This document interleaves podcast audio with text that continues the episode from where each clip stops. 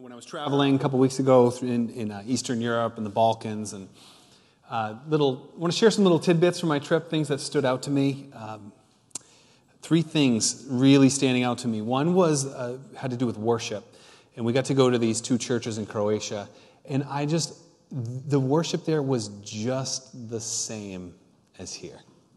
It was so familiar and it was so home. Little, you know, smaller church, smaller room, non-traditional architecture, but exactly the same worship. Even the flow of their worship. Opening song is some of the late people were coming through the door, uh, and, then, there's a greeting and, and uh, more singing, and there was a time of prayer, a scripture reading, a sermon, a closing song, and then a benediction. Everybody drinks coffee. It was so familiar.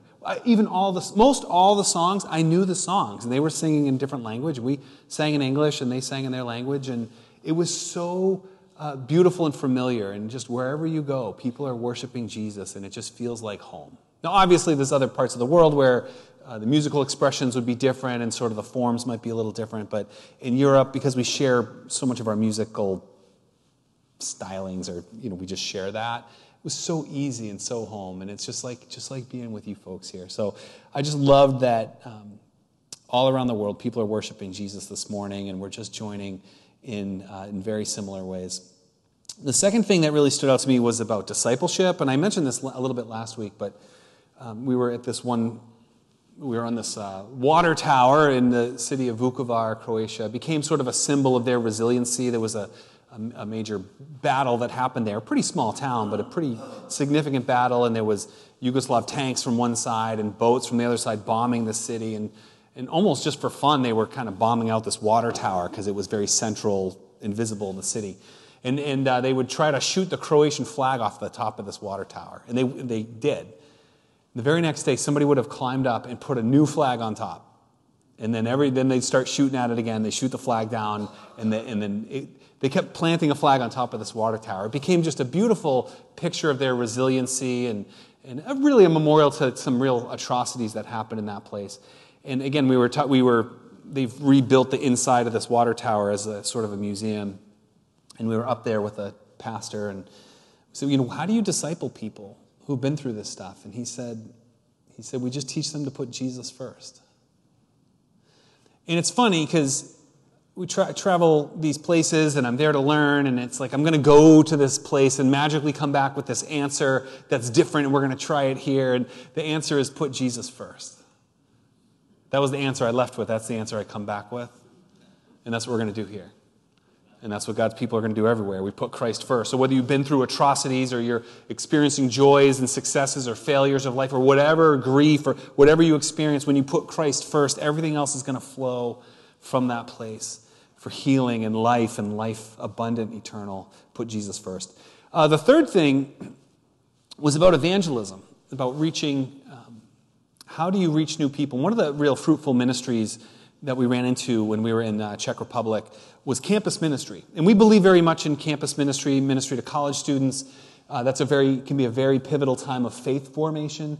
And so we were talking to this guy. He's a campus minister in Czech Republic, and he said, you know, of all the things that we do, and they do different outreaches and events and parties and inviting and all this stuff. He said the most successful uh, outreach that we do is when groups get together and study the Bible together. Like, really? There's another magical answer for you.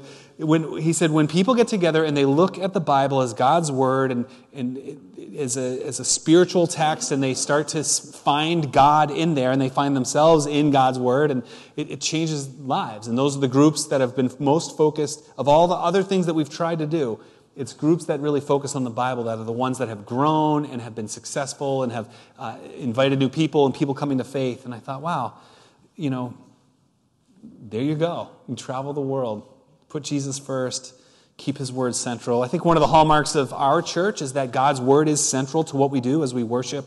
We spend a lot of time focusing on uh, God's word as it is preached and taught, and our small groups are centered around God's word, and um, it, is a, it is a foundation. So, and whether we're preaching through a book like we're doing through Joshua or preaching topics, we always start with the word. That's our foundation. So we're going to continue through uh, the, the book of Joshua. We're coming to a, a fairly famous um, account, and, and I'm going to kind of preach through chapters 6, 7, and 8. We're going to cover kind of a lot of, of text today. It's a very famous text, but as you search God's word and you, you look uh, what God is teaching you through that, um, this is a very problematic text. and it raises some questions that can be really hard for us. And, and yet, it's God's word and it's His way, and it teaches us about Him and about us. And so let's pray as we begin and approach God's word together again. So, Father, we do thank you for your unchanging word. We thank you for your unchanging ways that we are to be a people uh, gathered here in the Merrimack Valley of Massachusetts and people gathered around the world who seek to, uh, to put you first, to make you Lord of our lives, and to, to see your your very word as our foundation and, and as your truth to us, Lord. And so we just pray that today that you would teach us through your word, that your spirit would work on our hearts as you need to do, and that we would receive it by faith. We do pray this in Jesus' name. Amen. Amen. All right, so uh, the sermon is called Jericho, Achan, and Ai. And so Ai is AI, it's a city. Ai, not AI like um, self driving cars and chat bots or whatever. It's uh, I, I'll try to make that clear as we go, Ai, the city. So uh, Jericho, a city, Achan, a man, and Ai. Each follows one chapter of this text here. But so start with Jericho. Jericho, uh, they were, God had given them pretty clear orders. He's like, this is how you're going to take the city. You're going to march around this thing every day, six days. On the seventh day, you're going to march around this city uh, seven times you're going to sound the trumpets, you're going to shout, the walls are going to fall down, and you're going to take the city. And sure enough, that's what happens. But this is, and, and this is a really uh, a popular kind of Old Testament Sunday school story. Makes for a great uh, VeggieTale episode or whatever. Uh, but as, as we sit and reflect on this, it becomes really problematic on two levels, one more than the other. Uh, the first is that did this actually happen?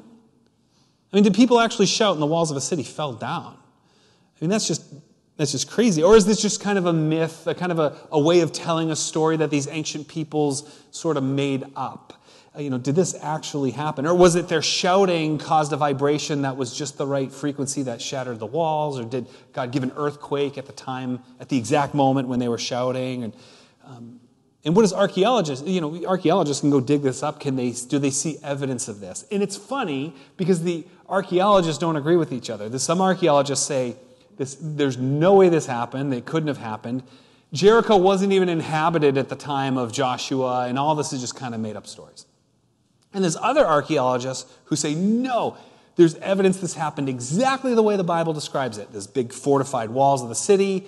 It looked as if there had been some kind of earthquake. It looks like there had been a siege and there was burning of the city, and it was a very quick siege that no plunder was taken because the grain piles were burnt on top but not underneath, and it's just so specific. And it, it seems like there's some confirmation bias depending on what kind of archaeologist you are and what you're actually looking for. And I'm not sure that really, you know, archaeology is amazingly helpful to help us have confidence that what the Bible says is historically accurate or at least plausible.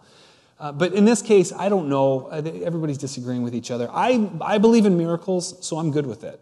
I'm good that God just miraculously made the city walls just crash down and his people went in. This is just God demonstrating his power. And I think most of us in the room, if you're a follower of Jesus, you would have to believe in miracles. Jesus' miraculous birth, his miraculous resurrection from the dead. I mean, these are, our, our faith is founded in miracles because it proves God's power, that it's God who is doing these things. Our problem with miracles is they don't happen more often. God, why not more miracles today? Why not more healings? Why not more protecting people from evil? Why not stopping people from dying? You know, what, why not more miracles? And even Jesus said, you know, these you know, miracles can become a distraction. Jesus had massive, he was performing miracles and healings, and there's these huge crowds, and he said, Look, you're, you're following me because of miracles. These miracles point to something greater. And I'm not sure you're ready for that. And I'm not sure giving you more miracles is actually going to help you. That yes, miracles affirm God's power, but it's, it's not the focus. It's, our focus is to be on the kingdom that they reveal, not on the miracles themselves. So I'm good with this happening just the way it's described here. The, the bigger problem that this text raises is once those walls goes down, the, these people go in with swords and they kill everybody men, women, children, and animals, and they burn the whole city down. That is problematic. If that were to happen today, if an army went somewhere to a city and killed everybody there and burned it down, you would call that uh, ethnic cleansing or just some kind of war crime. And again, we're, we're reading the Bible, and many people read the Bible and they get to this stuff, and it just really can derail your faith. Is this the God that I, I worship? Is this the God that I believe loves me?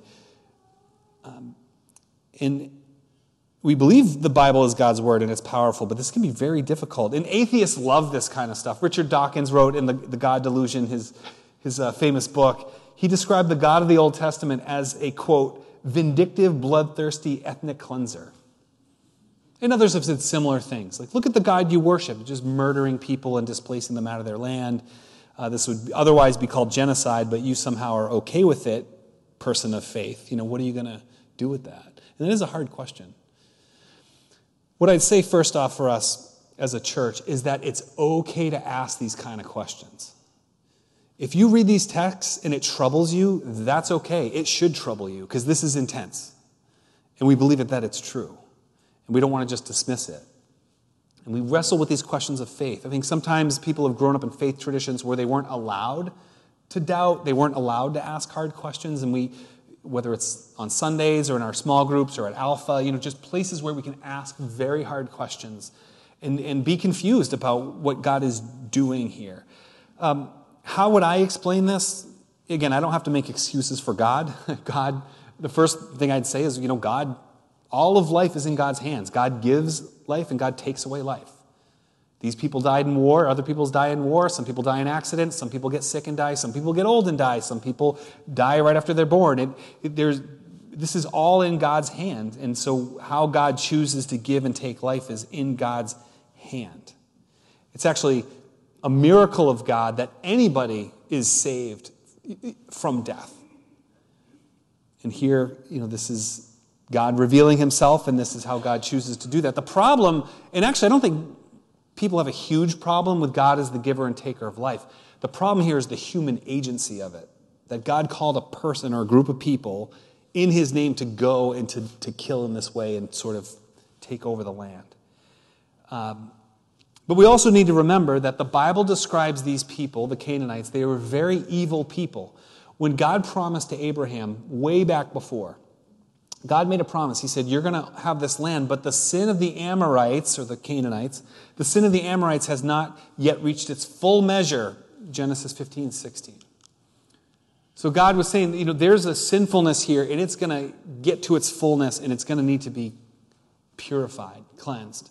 And, and by all accounts, historically, these were very evil, violent people. Um, there was a lot of killing and violence, the brutality. There was uh, sexual deviation, including bestiality and incest, and they were sacrificing children to their gods, and it was a very evil and dark place. So these are truly evil people.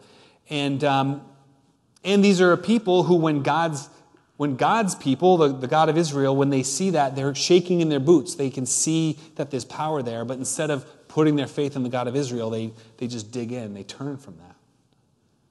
The only one who her faith in the God of Israel was Rahab. We looked at her a couple weeks ago. That God's desire was not to destroy these people, but He could have saved any of them as they would have turned and put their faith, but they stayed in their wicked ways, and God's judgment was on this city. God's desire, though, was that the wicked would turn from sin rather than die. And so it's, you got to remember that. Now, even with those kind of explanations, some people say, I just can't. I mean, I just, um, the, the conquest of these lands is just doesn't seem right to me. And some people just dismiss it. Say, you know what, this probably didn't happen, or God didn't actually command the people to do this, so it's just ancient. You know, this is what, 3,500 plus years ago. It's a very different land, and they just kind of wrote it up a certain way, and this probably didn't really happen that way. I don't agree with that at all. Yes, it was a different world, and it is hard to impose our sensibilities today on ancient cultures and tribal cultures and how God was revealing himself through a certain way of life, you know, many years ago. But I look at this as both historically accurate and teaches us something very important about how God works. The story of Joshua and the Israelites taking the land is really the story of all of the Bible. It's the story about God restoring a world that's broken in sin and darkness and reclaiming it for himself and purifying it. That's what God does in a sinful and broken world. God purifies it. And that's what God, uh, that's his, that's God's work. Ephesians chapter 1 describes it like this. It says, uh, Ephesians 1 9, God made known to us the mystery of his will according to his good pleasure, which he purposed in Christ to be put into effect when the times have reached their fulfillment, to bring all things in heaven and earth together under one head, even Christ. That God is reclaiming all things to himself. And this is just a little glimpse of it. This is a little piece of this. And it teaches us that God is holy and that God is perfect and he is other. And there's no room for sin in God's perfection. So sin has to be purified. So that's why you the land is purified and everything is killed and burned and, and totally reclaimed. But this is, this is an image of what God does for us in our hearts. 1 John 1 says, This is the message we've heard from him and declare to you God is light, in him there is no darkness at all. Again, so God is holy, God is pure, and God is perfect. However, Verse 6 If we claim to have fellowship with God and yet walk in the darkness, we lie and we do not live by the truth. But if we walk in the light as he is in the light, we have fellowship with one another, and the blood of Jesus, his son, purifies us from all sin. If we claim to be without sin, we deceive ourselves, the truth is not in us. But if we confess our sins, he is faithful and just and will forgive us our sins and purify us from all unrighteousness. Just as this land was impure and sinful, our hearts are impure and sinful. And if we try to claim that, oh, we're not so bad, he said, no, that's a lie. That your heart needs to be purified, but you don't die for that today. Jesus died for you. And it's his blood that covers our sin, that purifies us. It was the sacrifice of Jesus. So it looks different today, but it's the same God reclaiming your heart for himself and completely purifying it and Jesus gave himself for that. That is, that is the whole image that's going on here. It's the same story of God. Everything was, so everything in this city needed to be just completely devoted to God and done away with. And that brings us to Achan. So Achan was part of this army that went in and they, uh, the, the walls of Jericho fall, they go in to destroy it. But Achan found some stuff found some silver, a bar of gold, it's pretty cool, and a nice robe. And it was all being burned anyway. So he took some for himself. He didn't tell anybody. He hid it in his tent, he buried it under his tent, and no one knew about it. Even though they were commanded to just destroy everything, he took a little bit with him. So now that the Israelites have taken Jericho, the next city is the city of Ai, Ai, not the city of Ai. That'll be cool someday to have a city of Ai, but the city of Ai.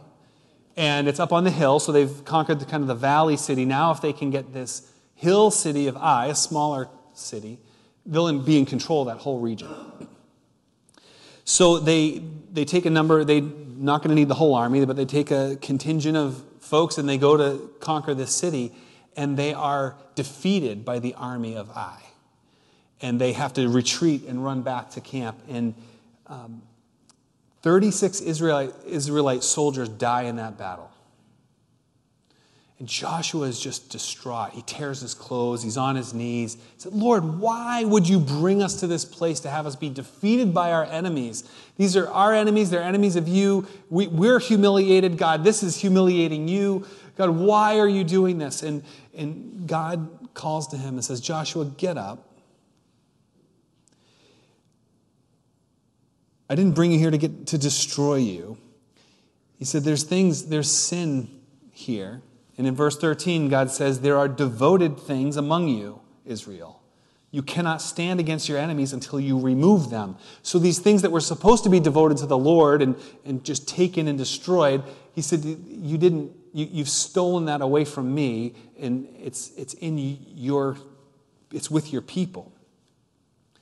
God knew what had happened. And then through this process, Achan is revealed as the one who took these things for himself. He admitted to it. He said, Yes, I took a robe, I took the silver, I took the gold. And he was punished. They, they removed these things from his tent. They, they, he was killed. He was punished with the death sentence. Again, harsh, costly. But remember, these 36 men had died because of this battle that they couldn't win because this sin had taken place and uh, because he had taken these things. So, what is the lesson for us in this? Well, I mean, maybe lesson number one is don't mess with God, right? Um, you can't hide from God. We, we think we can. Right from the beginning, Adam and Eve in the garden, when they sin, what do they do? They cover their bodies, they hide from God. God says, Where are you? God knew where they were, but God knows that the, the sinful human heart is inclined to want to hide in shame. And, but we can't. God knows our hearts too well, He knows everything. Jesus said, Nothing nothing that is hidden won't be exposed. Nothing that's been whispered won't be shouted out. You cannot hide from God. And we have Jesus Christ. So when we have sin in our life, we can confess it. And we aren't given the death sentence because of that, but Jesus did get the death sentence in our behalf. So we receive his grace and we can be forgiven. So we don't die like Achan, but we still need to be people who are honest about where we fall short. And to be honest, that when we fall short of God's standard, and we all fall short, that it has ramifications for the people around us. That when there's sin in a, in a family, it impacts the whole family. And in a church, it impacts the whole church, or in, in a community. That, that sin, you could try to hide it and try to cover it, but it's going to impact the people around you. Sin hurts us, it hurts our relationship to God, and it hurts our relationships with people around us. Therefore, as people of faith who are inclined to sin, we need to be people who are quick to be reconciled to God, to confess our sin, to acknowledge our sin, and not just to make excuses. You know, so you fall short, you say, but, you know, I was pushed, or but, you know, but I was having a bad day. Sure, I sinned, sure, I sinned, but you started it, you know. Yeah, I fell short, but it was someone else's fault. You know, but but this, but that. You know, my, my good friend and colleague, Pastor David Midwood, used to say famously, he said, Every person has a butt. Not every person's butt is the same, but everybody needs to take their butt to the cross of Jesus Christ. You know, I sinned, but, like, no buts. Not just remorse. Oh, I feel so bad. You know, I, can't, I can't believe I did that. You know, I, I, I'm, I'm a peaceful person. I can't believe I got angry like that. You know, I, am a person of self control. I can't believe I got drunk. I, I never lie. It just sort of slipped out that one time. And we, we get so shocked by our own sin. Oh, I can't believe I did that. You have a pretty high view of yourself if you don't think you're ever going to sin. Maybe too high of a view of yourself. True repentance is confessing that, yes, I own that. I did that. That is me. That is my sinful heart. And God you gave me life. You, you sustain my life. You've come to this world to rescue me. You've created me to do good things, and here I am falling short of your standard. And I know that it grieves your heart, and I know that this breaks our relationship. And I'm coming to you to say, Lord, I've failed, and I need your grace to forgive me, to renew me, to restore me, to change me. And God forgives, and God purifies us so that we can press on those things, the, the forgiveness is complete, it purifies us, and we can press into the victorious life that God has for us, the abundant life, the eternal life, what God wants for us. And that brings us to the city of Ai. So now that the sin has been um, cleansed from the community, Achan's sin, now we have the people of God. Um, they take the city of Ai. So this time, Joshua sends a contingent of soldiers to ambush. So he sends them around the city, and then the other part of the army is coming up the hill towards Ai. The people of Ai have seen this before. They and they were victorious, so they came down to battle and to push them back. While they're doing that, they leave the city. The ambush comes in right through the city. Now the army of Ai is surrounded. They have no chance. They're destroyed. And, they, and Israel gets the victory.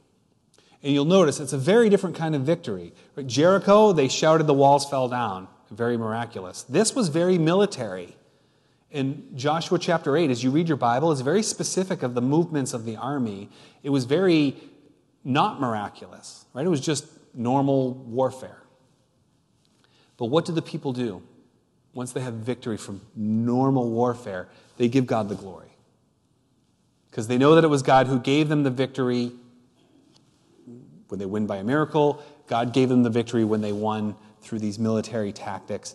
And they build an altar, they start making sacrifices to God, they recommit their lives to God and His way, they reread the law, and they remind themselves of what it means to follow God. For us, every day we have an opportunity to recommit ourselves to God. God's mercy, as we sang, new every morning. Morning by morning, God's mercies are new to us. So we turn from our sin and we recommit to His word. So here's what's going on Joshua, Achan and Ai. We have a God who is reclaiming a sinful world, purifying it, and reclaiming it as His own, which is the exact same things, the exact same thing that God does in our hearts. He takes our sinful heart, purifies it, and calls us His own. And yet we still need to recognize our need for forgiveness, to be confessing our sin as, as part of our lifestyle. No excuses, no remorse, but true confession and receiving God's grace again and again. And the result is we give Him the glory for all of it. Let us pray. Father, we thank you for your way, where you take a sinful world and you take us, sinful people, and you call us your own.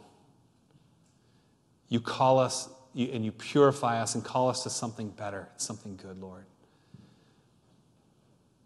Father, I pray for those here today who might feel distant from you, Lord. If there's any sin in our lives and in our hearts that we have been hiding or pressing down, Lord, would you just reveal that to us as we, as we listen to this, um, to the music in a moment, Lord? I just pray that if there's anything you need to bring to our hearts and minds, that you would do so, and that we would be quick to pray to you and to to confess it to you, to receive your grace and your forgiveness, that we might press into the good life that you've called us to. We thank you that you're that good and that loving to rescue us, to let us, to be, to let us be agents of your kingdom on earth, Lord. We give you all the glory for it. We pray in Jesus' name. Amen.